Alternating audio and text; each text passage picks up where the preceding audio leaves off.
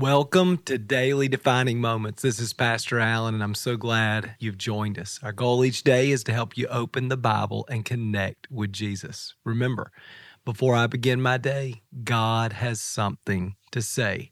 We're reading through the New Testament portion of the one year Bible in the New Living Translation. Today is April 26th, and our reading comes from Luke chapter 22. Here's what it says So they arrested Jesus and led him to the high priest's home, and Peter followed at a distance.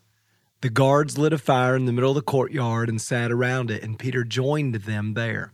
A servant girl noticed him in the firelight and began staring at him. Finally, she said, This man was one of Jesus' followers. But Peter denied it. Woman, he says, I don't even know him. Well, after a while, someone else looked at him and said, You must be one of them. No, man, I'm not, Peter retorted. Well, about an hour later, someone else insisted, This must be one of them because he's a Galilean too. But Peter said, Man, I don't know what you're talking about. And immediately, while he was still speaking, the rooster crowed. At that moment, the Lord Jesus turned and looked at Peter. Suddenly, the Lord's words flashed through Peter's mind Before the rooster crows tomorrow morning, you will deny me three times that you even know me. And Peter left the courtyard, weeping bitterly. Man, what a painful story, right? When you think about the person Peter, he was strong, confident, outspoken, probably a little prideful. And at the Lord's Supper, Jesus told Peter, You're going to deny me three times. Of course, Peter would never agree with that, never believe that. He told Jesus there in front of everybody, I am willing to go to prison. I'm willing to die. I will never deny you. Well, this night after Jesus is arrested, Peter is trying to stay close enough to pay attention to what's happening. And people began to recognize, I think this guy is, is one of Jesus's followers. And three times in a row, Peter denies Jesus. And then I love how Luke's gospel captures this. Jesus, he's close enough that Jesus hears him. And Jesus turns and looks at Peter. Their eyes meet, and Peter is devastated. Now, the truth is, when you hear a story like this, it would be easy to believe this must have been the worst moment of Peter's life. And in one way, maybe that was true. But I suspect if you ask Peter today, what he'd say is that was the best moment of my life. How come? Because that was the day that God broke through his pride, his independence, his self sufficiency, his religious mindset, and began doing a deeper work in Peter's heart. If you remember from the Beatitudes, the first four Beatitudes, blessed are those who are poor in spirit, blessed are those who mourn, blessed are the meek, blessed are those who hunger and thirst for righteousness. And what we've said is that those four Beatitudes stand for humility, brokenness, surrender, and dependence. Well, in this moment, Peter's developing some humility.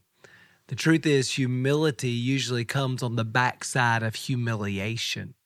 It's in this moment Peter's developing some brokenness. He's weeping over his sin and the pain that his sin has caused Jesus. In this moment, Peter is experiencing surrender at a whole new level. See, before it was about what he can do. Now it's about surrendering to what God's trying to do in him. And now Peter is beginning to understand weakness, dependence.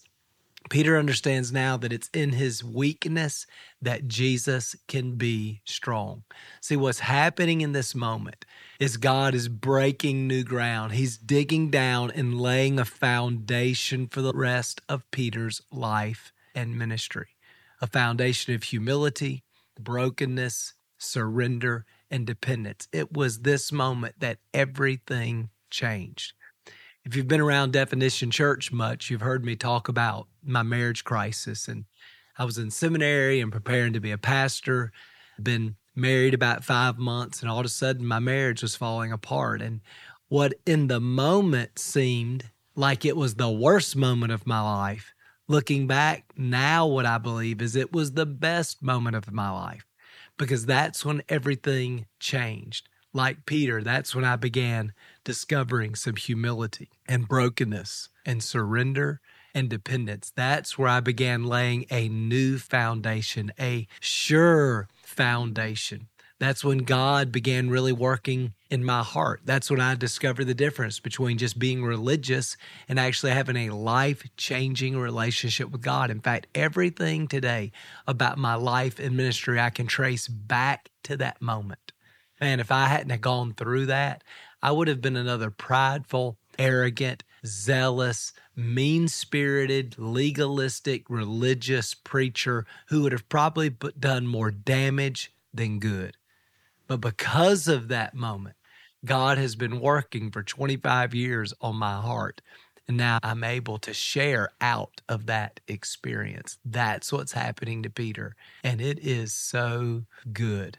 So maybe you're going through a difficult time. Maybe you've experienced some humiliation. Maybe you've been embarrassed. Maybe you've suffered loss.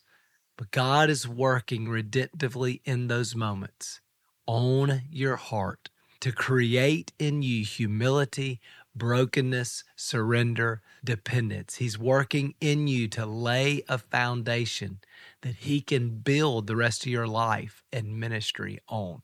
So listen, keep your heart open.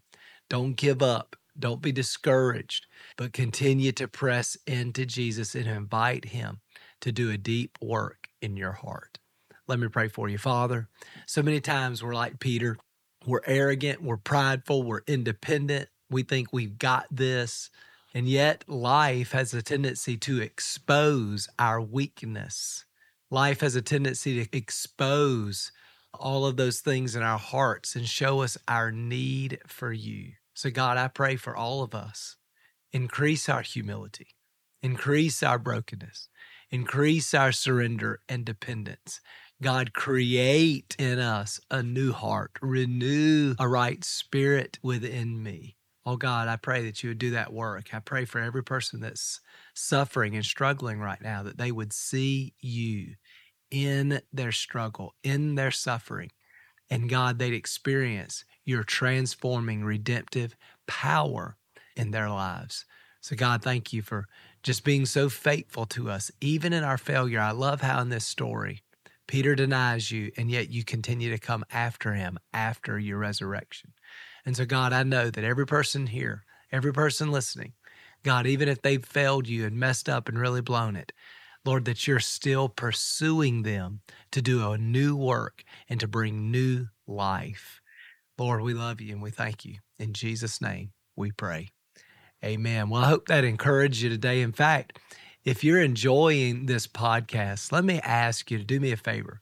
Share it on your social media, whatever social media you use. Share the podcast with people. Let's encourage other people to join us. I think it's so important that we begin our day with Jesus, right? Before we begin our day, God has something to say. We'll see you again tomorrow.